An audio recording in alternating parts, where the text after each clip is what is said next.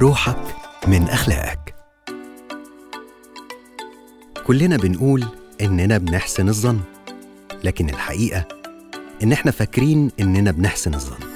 لكن لو راقبنا أفكارنا هنكتشف إن فيها كتير سلبي زي مثلا الناس بقت وحشة أو الدنيا ما بقاش فيها بركة أو الناس ما بتعرفنيش غير عشان المصلحة وحاجات تانية كتير.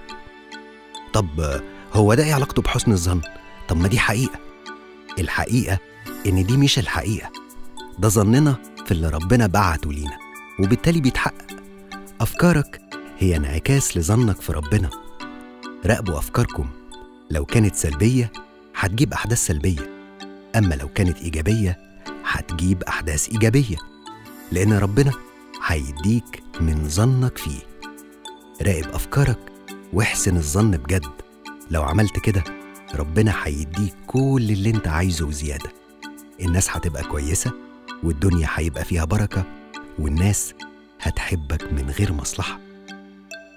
روحك من أخلاقك.